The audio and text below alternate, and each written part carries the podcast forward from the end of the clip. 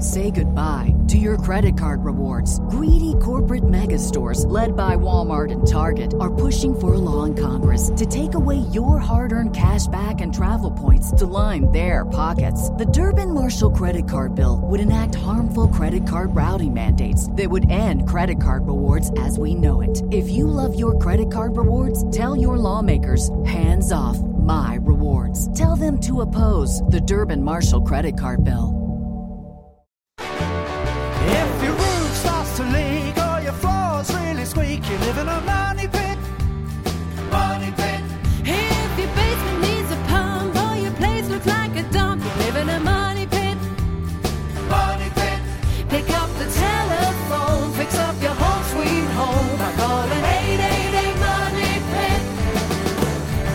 The Money Pit is presented by Stanley Tools, National Association of Realtors, Pavestone, and Cabinets to Go.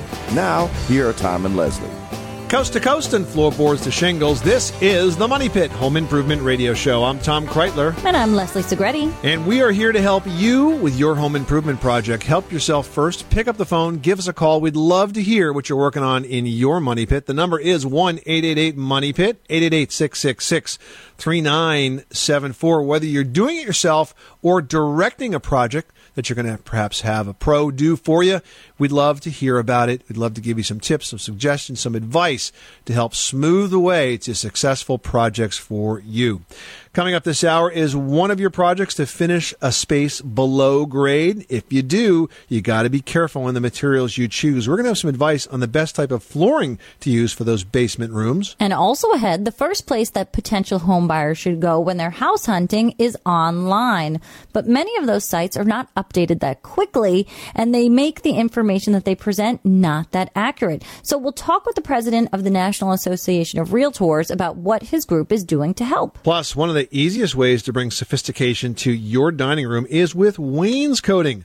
We'll have tips on how to get that project done in just a few minutes. And one caller that we talked to on the air this hour is going to be sipping the freshest homemade soda this summer. We're giving away a SodaStream starter kit. It's worth $99 and it will help you make your own homemade soda. Fresh, fruity, and fizzy. So give us a call right now. The number is 1 888 Money Pit, 888 666 3974. Leslie, who's first? Don in Wisconsin's dealing with a window well retaining wall that's coming apart. Tell us what's going on. We have a window well retaining wall that has uh, have railroad ties in there. Been there for quite a few years, and it's starting to deteriorate.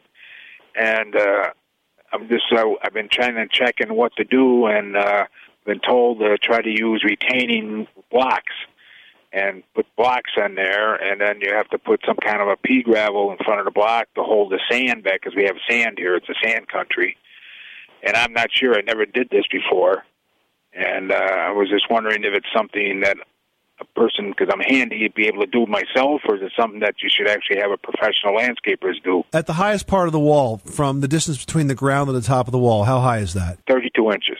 Okay, so it's fairly low to the ground. All right. I think this is a project you can do yourself. Uh, concrete blocks, the interlocking um, retaining wall blocks, are a terrific option because they're very easy to install. Because it's only 32 inches off the ground, it's not a lot of soil for you to deal with. You're going to take the wall apart one sort of area at a time and build the blocks as you go. The thing that's going to be different about the concrete blocks, though, is you're going to have to have them on a bit of a solid footing. Now, that's one that you might want to create yourself. You could probably create that at a stone that's well tamped down, but you got to get them sat nice and level. You can't just put them right on the dirt. Okay and and then as after you assemble them, then you can add the pea gravel behind it and the sand uh, behind that. But I do think that that's a good option, and it's going to be literally if you do it right, you're going to get a lifetime's worth of satisfaction out of that because of course the blocks are not going to rot. Oh, okay. It sounds great. All right, Don. Good luck with that project. Thanks so much for calling us at eight eight eight Money Pit. Now we've got Janet in Georgia on the line who wants help with a decking project. What's going on at your money pit? I just had a deck built last month, and um, already some of the boards are kind of shrinking because it's been raining on and off a little bit. Right. Okay. And I was I was wondering when it would be the best time to stain the wood. Is it that I'm staining it against the water, or I'm just staining it in general? Okay. Do you know what material your deck was made out of? Uh, we bought the wood at Home Depot. It was supposed to be a pre-treated wood. So just a pressure treated lumber. Pressure treated. That's correct. Okay. So really what I always do with the pressure treated lumber just because of the fact that, you know, they inject a different type of chemical into the wood itself to make it weather resistant. So it can be a little wet. And since you're dealing with a high moisture situation in your weather anyway, you might just want to give it the summer season to sort of dry out as best it can. And then in the autumn, when you're dealing with some drier, low humidity weather, it could be a great time to put a finish on it. Now, you do want to let it dry out. So if you're dealing with some wet weather as you're getting into a weekend that you want to work on the project, wait until you've had a good few days of dryness and you know it's going to be dry the day you're working so that that wood does get a chance to dry out. And then depending on how it looks and the look that you want, I definitely wouldn't paint it because paint is just going to sit right on top of that lumber and then just peel off throughout the winter season and you know, you'll have to do something again in the spring. Right. I really didn't want painting because I, I just like the look of the wood, and I know that there's something that I have to do every so often. They tell me every year I'd have to stain it or something. It really depends on what manufacturer's stain that you buy. And keep in mind there's solid color stains and there's semi transparent stains. So if you want to see the grain in the wood, you'll want to go with something more semi transparent so that you'll actually get some color or just some natural tone and you'll be able to see that grain through it. And you want to apply it just in the way that the manufacturer says. And you're probably going to get about three years on horizontal surfaces, maybe five on vertical before you've got to tackle it again. Depends on how dry that lumber is on that decking when you do, you know, put the stain on. Okay, that sounds good. All right, good luck with that project. Thanks so much for calling us at 888 Money Pit. You are tuned to the Money Pit Home Improvement Radio Show on air and online at moneypit.com. Now, you can call in your home repair, your home improvement question 24 hours a day, 7 days a week at 1 888 Money Pit. 888 666 3974. Still ahead, would you love to finish your space below grade but don't know which materials can survive the dampness? We'll have options for basement floor choices that can stand up after this. You live in a money pit.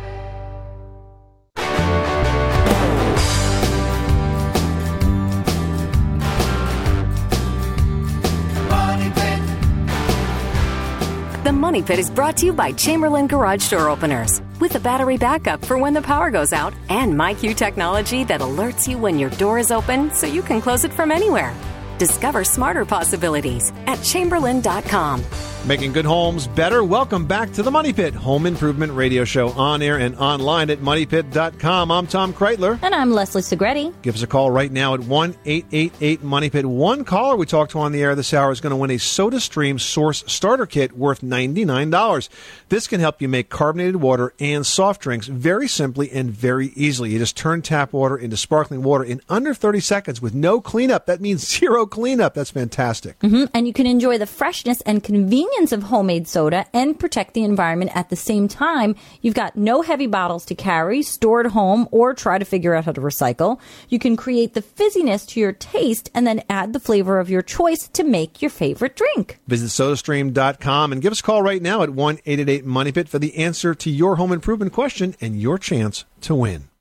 All right, now I've got John in North Carolina. Welcome to the Money Pit. What can we help you today? Uh, I'd like to ask a question about a product that uh, is one of your sponsors, I guess, the Wet and Forget Mold Yes. and Mildew Remover. Okay, how can we help? Okay. Uh, hearing what you have said and reading the label on it, I'm wondering if it's appropriate for my application. I have a second floor balcony which is supported underneath by floor joists that are pressure treated wood. Okay. All right. Uh, that is exposed to the point where it's starting to get a little mold and mildew on it, and I would like to remove that and then stain it. It had never been stained. It's about three years old. Okay. I have the wet and forget product, but uh, a couple things about it. It said, uh, and you have said, um, as I've heard in um, one of your programs, that the direct sun uh, is one of the activators for it, and also that it de- uh, kind of depends to do its work on rainwater. Well, in that situation, those joists underneath are always in the shade, and the water that it gets is not direct rain, but it's just sort of bleed through, you know, between the decking above. Right. Also, it is a vertical application as opposed to a horizontal one. And in that situation, they say if it is not fully exposed to rainfall or is vertical, some assistance may be required. Can you give me some idea what that means and if I'm just barking up the wrong tree to even try to use this product? Well, I suspect when they say some assistance might be required means that you may have to wet it down from time to time if it's not getting the moisture that it needs to activate. Now, do you have any sun in this particular area or is it totally in the shade all the time? Well, I mean, there's lots of sunlight in the area, but because it's underneath that deck, uh, it Yeah. doesn't get any direct sun. Right, but I don't think it has to get it has to get sunlight. It doesn't have to get direct beaming the heat of the sun. Okay. I've never, you know, in all the times I've talked with these folks and and interviewed uh, some of the chemists, I've never heard that it has to be fully exposed because frankly a lot of areas aren't fully exposed and secondly, a lot of mold and mildew and alley situations happen because areas are covered. And Sure. so it's always good for driveways and sidewalks and areas that get like that. And a lot of times that happens because they're under trees and uh, and that sort of thing. So I think it would probably work. I, I think it's a you know low, low cost of entry for you to give this a try. I wouldn't Yeah. do anything aside apply it and following label directions. And then if you find after a week or two that you're not seeing much difference, you know then you might want to try to get into uh, a situation where you perhaps wet it down from time to time. Okay. Any problem with it on pressure treated wood No, surface? not at all. In fact, it's supposed to work on pressure treated wood. I mean, look, I Yeah. used it on a porch that was completely covered Yeah. by a roof and open on the sides, but it had a total roof, and it did a great job. Okay. All right. All right. Now, the fact that it's a vertical surface, uh, even though they say that that may require some assistance, uh, that's still, in your experience, good application. Well, absolutely. Uh, there's a lot of uh, photos I've seen of uh, tests that they've done with this stuff, like on railing systems, for example, which are always vertical, where it seems to work pretty well. In fact, these guys are now working on a new product that's going to take mold out of a bathroom. It's specifically designed to work on tile. Oh, okay. So I don't know how they figured this out without the sunlight component, but I, I'm looking forward to giving it a try Well, and because it's a special constant formulation battle. for the interior as well. yeah, it's a constant battle. All right. Thank you, Tom. Well, there's nothing as refreshing as a nice summer rain. Until that is, the rain flows right into your basement. Now, something as simple as a tennis ball getting stuck in a gutter can cause a basement to flood in a heavy storm. And that's why you really need to make sure that you use the right materials when you're finishing basements, including the choice of flooring. Mhm. Now, the number one question you should be asking yourself when planning your basement flooring is does it dry out? Now, with carpet, the answer is no. We know that carpet warms up a basement and it's really nice on your tootsies, but it holds moisture and becomes a breeding ground for allergens like dust, mold, and mildew. Now, with some of the new finishes that are available, just plain old concrete is also a great way to go. I mean, look, it's inexpensive, it's durable, and it can actually be really attractive when it's stained or stamped. Another good option is laminate floor. Now, laminate floor can look like wood, like vinyl, like tile, or even marble, but it's really durable and it can definitely handle the damp conditions. Mhm. Now, another option is hardwood flooring, but not the kind that you might put in those upstairs areas. For the basement, you can use engineered hardwood, which is just like real hardwood, but the basis of it is actually made from many layers like a plywood, and that will give the flooring dimensional stability. And of course, tile is always a perennial favorite, but don't forget about cork as an option that's very comfortable to the feet. It's softer than concrete and it doesn't rot. If you want more tips on basement floor choices, you can visit moneypit.com. Galen Washington's on the line looking for some cooling solutions. How can we help you today? So we're um, looking at installing uh, air conditioning into our home, and we're in the Seattle area, so it doesn't get hot here too much. Maybe like one to one and a half months out of the year, but we really need it during that time. And so we're not sure if we really want to go the central air route um, to get a full system, or if um, like if we could we have a gas uh, furnace if we could get a gas one or they've also talked about heating pumps we just don't really know what the options are and what's going to be like the best investment in our money but also going to be effective during those hot months Okay, how big is your house, Gayla? um, it's about um, 2700 square feet Oh, and you want the entire house cool and comfortable and done evenly? yeah pretty much i mean the downstairs is already relatively cool but not And you have a all forced air, and you have a forced air system right now? uh, yes look, there's no easy way to do this. You- You're going to either get a central air conditioning system or you're not. If you had a smaller house or you had maybe just some, some limited uncomfortable areas in the house, then what we might recommend is called a mini split ductless, which which can be used for zones in the house in big zones, you know, like uh, like two room combination kind of a thing. But I don't think you're you're not certainly not going to be able to to evenly cool the entire first floor, the entire second floor of the house with mini split ductless. And frankly, you'd end up needing so many of them that it would be more more expensive than putting in a central AC system. So what we would tell you to do is to um, go ahead and install a traditional central air conditioning system to make sure that the home is sized properly, and so the HVAC contractor can do um, a heat loss calculation and figure out exactly how many BTUs you need in terms of cooling power to deliver cool temperatures on the hottest days of, of the summer. You also want to make sure that the system that you use is an Energy Star certified system because that's going to make a big difference in how much this is going to actually cost you to operate. I mean, the good news is that the system is probably going to last twice as long as any other system in another part of the country because you're going to use it half as much.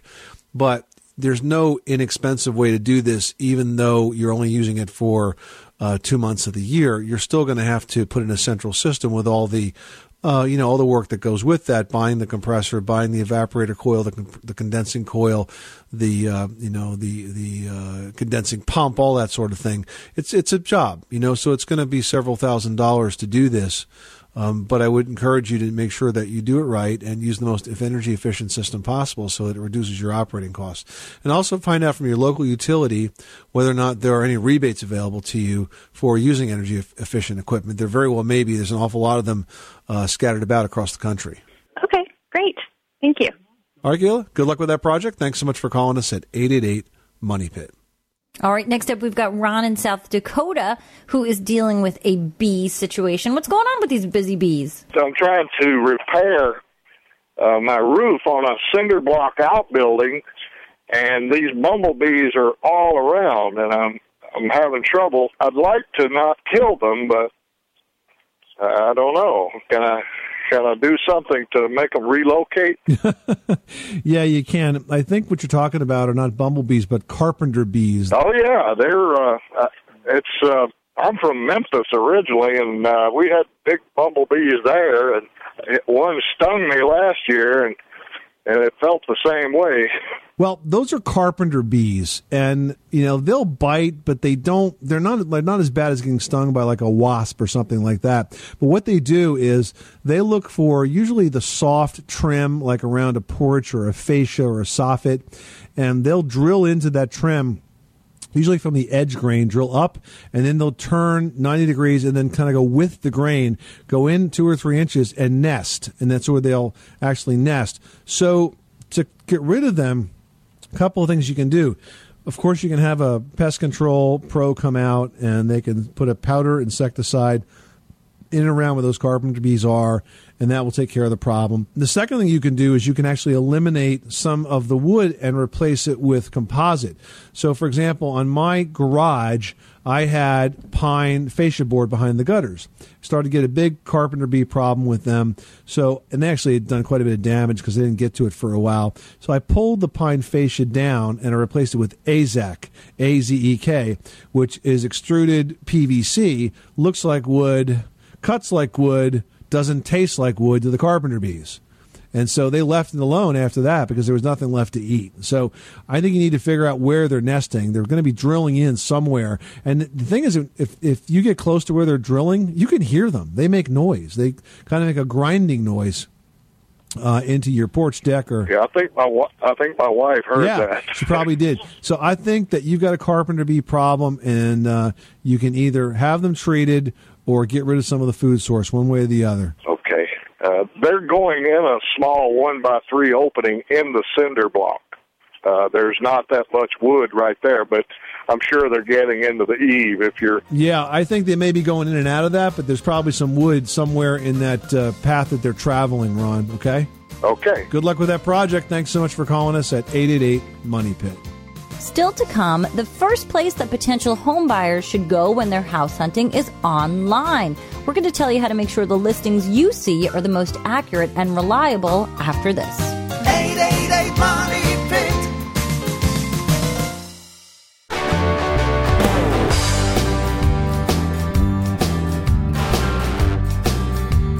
Money Pit. The Money Pit is presented by Quick Concrete and Cement Products Quikrete, what America's made of. Like us on Facebook and visit online at www.quikrete.com for product information and easy step by step project videos. Making good homes better. Welcome back to the Money Pit Home Improvement Radio Show. I'm Tom Kraeutler. And I'm Leslie Segrete. You know, in today's tech savvy world, the search for a home or even a neighborhood for that matter starts online. But when you're doing your research, you want to know that the info you're finding is accurate and up to date. And that's where Realtor.com comes in. Here to tell us about all the site has to offer and why it's superior to other real estate websites is Steve Brown. He's the 2014 president of the National Association of Realtors. Welcome, Steve. Leslie, Tom, it's great to be with you. So, Steve, there are many real estate listing sort of websites out there, and so many of us are doing our research online.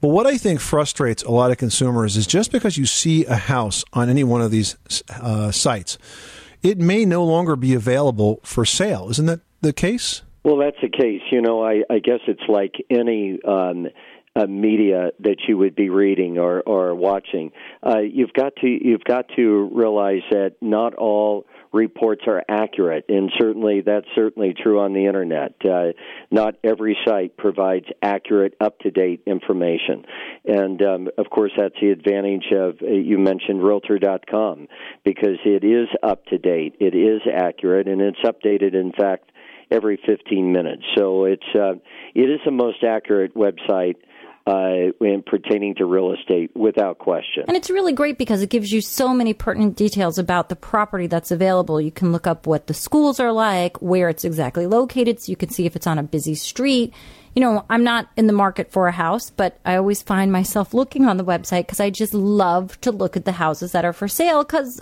I feel like you never know. Well, you you don't uh, you never you're right. Uh, I guess we never know when uh, when a home uh, purchase or sale might be in our in our future, but. Uh, uh, certainly, Realtor.com does give you all of that information, uh, and and uh, of course it's loaded with photos, so you can really take a walk through the house and uh, and understand the property. You get a good feeling for neighborhoods. You get a great feeling for neighborhood values. So it's a great learning place. Uh, it's a great place to start your home search. Uh, and and again, it's certainly information that you can rely upon because it's information that's generated from the realtors who know that market the best. Uh, these are their listings on this site, and they are delivered to realtor.com through our multiple listing service. So it's it's a direct feed that gives you that accurate, up to date information. So when there's a price change, for example, that information is generated immediately to Realtor.com. So you know the latest and and information on every property. We're talking to Steve Brown. He's the president of the National Association of Realtors about the accuracy of real estate listing websites and some of the advantages that Realtor.com has to offer. I think technologically it's quite impressive, Steve, that the way Realtor.com works is that you pull these listings from 800 separate multiple listing services. And that covers almost 100% of all of the properties that are for sale across the United States. I mean, technologically, this was a heck of an accomplishment. Well, it sure was. And it, and, and it, again, it facilitated uh, the home buying process uh, for the consumer. And that's ultimately what the realtors are all about providing the easiest, most accessible uh, information to the consumer as they're starting in, in their in their home search. So it's a tremendous site, uh, as I mentioned earlier, not only to begin your search, but to learn about the market, to understand the market, and also become acquainted with the agents who work in the markets that you're most interested in. You know, Steve, I think it's really interesting when I'm always sort of perusing the market to see what's out there. You know, inevitably, my next question is, can I afford this house? And I love that you offer different types of calculators so that I can really get a sense of what it might cost. Right. Uh, that is a very handy tool that you can get an idea of your your down payment, what what the what the down payment would be uh, on a specific selling price of a property. You can get an idea of uh, the interest rate. You can put in the diff- different interest rates that you know in general are available in the marketplace, and you can generate some. Um, Uh, very good practical information, but but this is uh, Leslie. I would emphasize this is a good starting point. At, the same time, this will give you a framework for what you can afford, but you really do need to talk to your realtor to to understand uh, and to interpret, if you will, uh, some of this data, some of these price points, and some of the uh, uh, the the information that this tool is generating. Steve, I think uh, one thing that uh, the internet has done in terms of the buying and selling process has impacted the way we present properties. I mean, prior to listing your home on the internet we were also we were mostly primarily concerned with curb appeal, making sure that when you drove by the house or up to the house, it looked good. Today, that curb appeal has to start with that little small thumbnail photograph that often accompanies the online listing. Has that changed the way uh, some folks are uh, presenting their properties? With the multiple photos online that, that that the consumer can can look at, you do want to make each and every room look as as best as it can. So decluttering a home is is always important. Turning on lights, making it show brightly, uh, and people just love photos. It's like going to an open house online uh, every Sunday. Great advice, Steve Brown, the 2014 National Association of Realtors president. Thank you so much, Steve, for stopping by the Money Pit and teaching us all about Realtor.com. It's my pleasure, and good luck in your home search. All right. Well, would you like to dress up your dining room with just one simple project? Adding wainscoting can do just that and make it look gorgeous. We're going to share some tips next.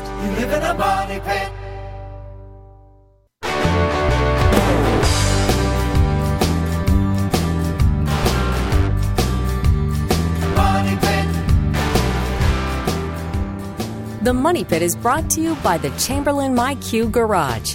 If you forget to close your garage door, it alerts your smartphone so you can control it from anywhere. Works with most garage door openers. Discover smarter possibilities at chamberlain.com. Making good homes better. Welcome back to the Money Pit Home Improvement Radio Show. I'm Tom Kraeutler. And I'm Leslie Segrete. Pick up the phone, give us a call at 888 Money Pit. One caller that we talked to on the air this hour is going to win a SodaStream Source starter kit worth $99. You can make carbonated water and soft drinks super simply with this kit. You can turn tap water into sparkling water in under 30 seconds with a super cool swishing sound and no cleanup. Enjoy the freshness and convenience of homemade soda and protect the environment at the same time. There's no heavy bottles to carry, to store at home, or to throw away. You can fizz to your taste and add the flavor of your choice to make your favorite drink. Visit sodastream.com. But give us a call right now if you'd like to win a SodaStream kit. The number is 1 888 Money Pit.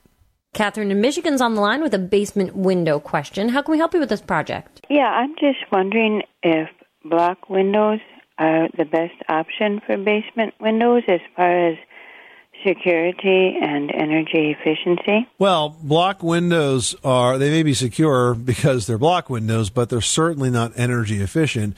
And most importantly, they're not ventable. They don't open. Mhm. Nor are they an egress. You you know you need to have a window that you can escape out of from a basement. Well, if you have living space down there, you need a window that you have to escape out of. But if it's a traditional basement window that's a small window, it's never going to be the egress window. But it sure is nice to have one that you can open to, you can get some ventilation when you have to. So, Well, we would get uh, the vents that they put in the middle of the block window. yeah, still not very big. I don't know. I, I'm not crazy about block as an option for windows. I, I would recommend a, a traditional basement window. You can get a thermal pane basement window, very energy efficient.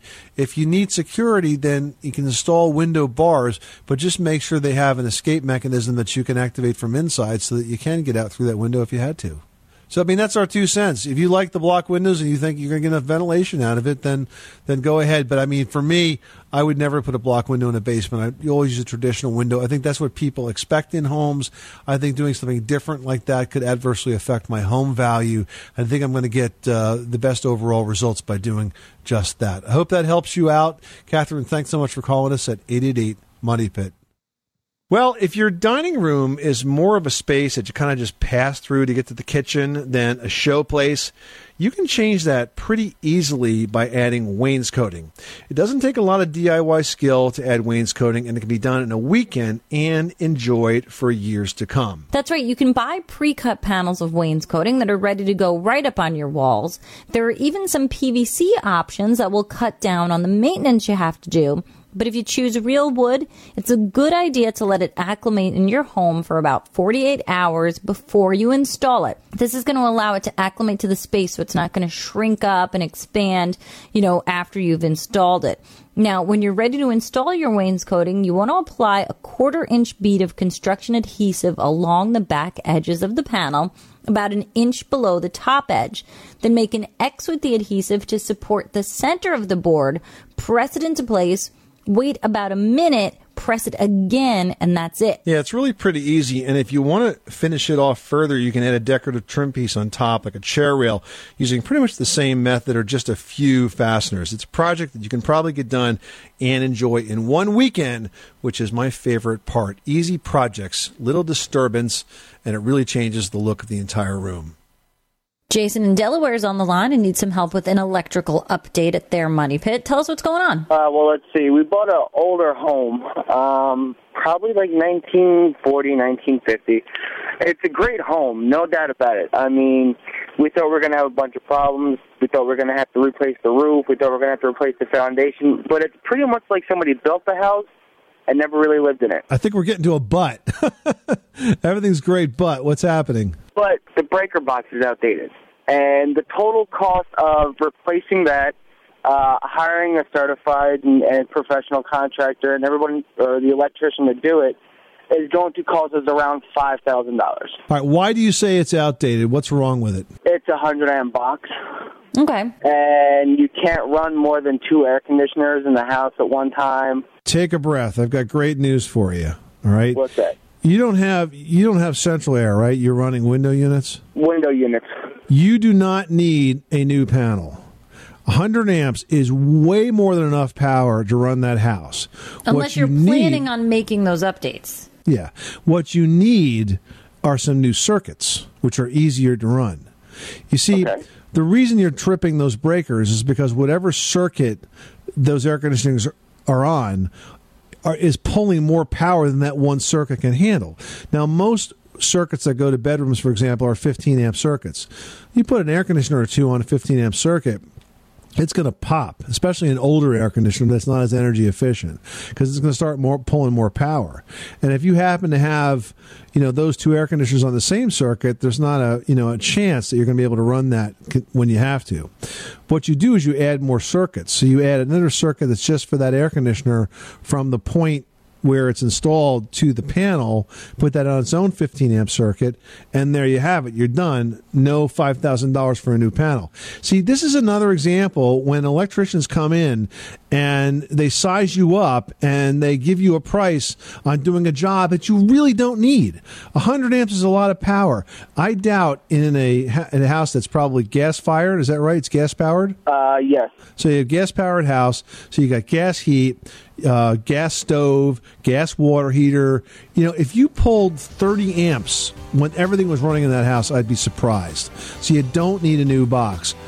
You need more circuits. Okay. Well, thank you guys so very much. You're welcome. Save the money. Thanks so much for calling us at 888 Money Pit. Coming up, are you tired of the wallpaper in your house? Are you wondering if you can or should paint over it? We're going to answer that question next.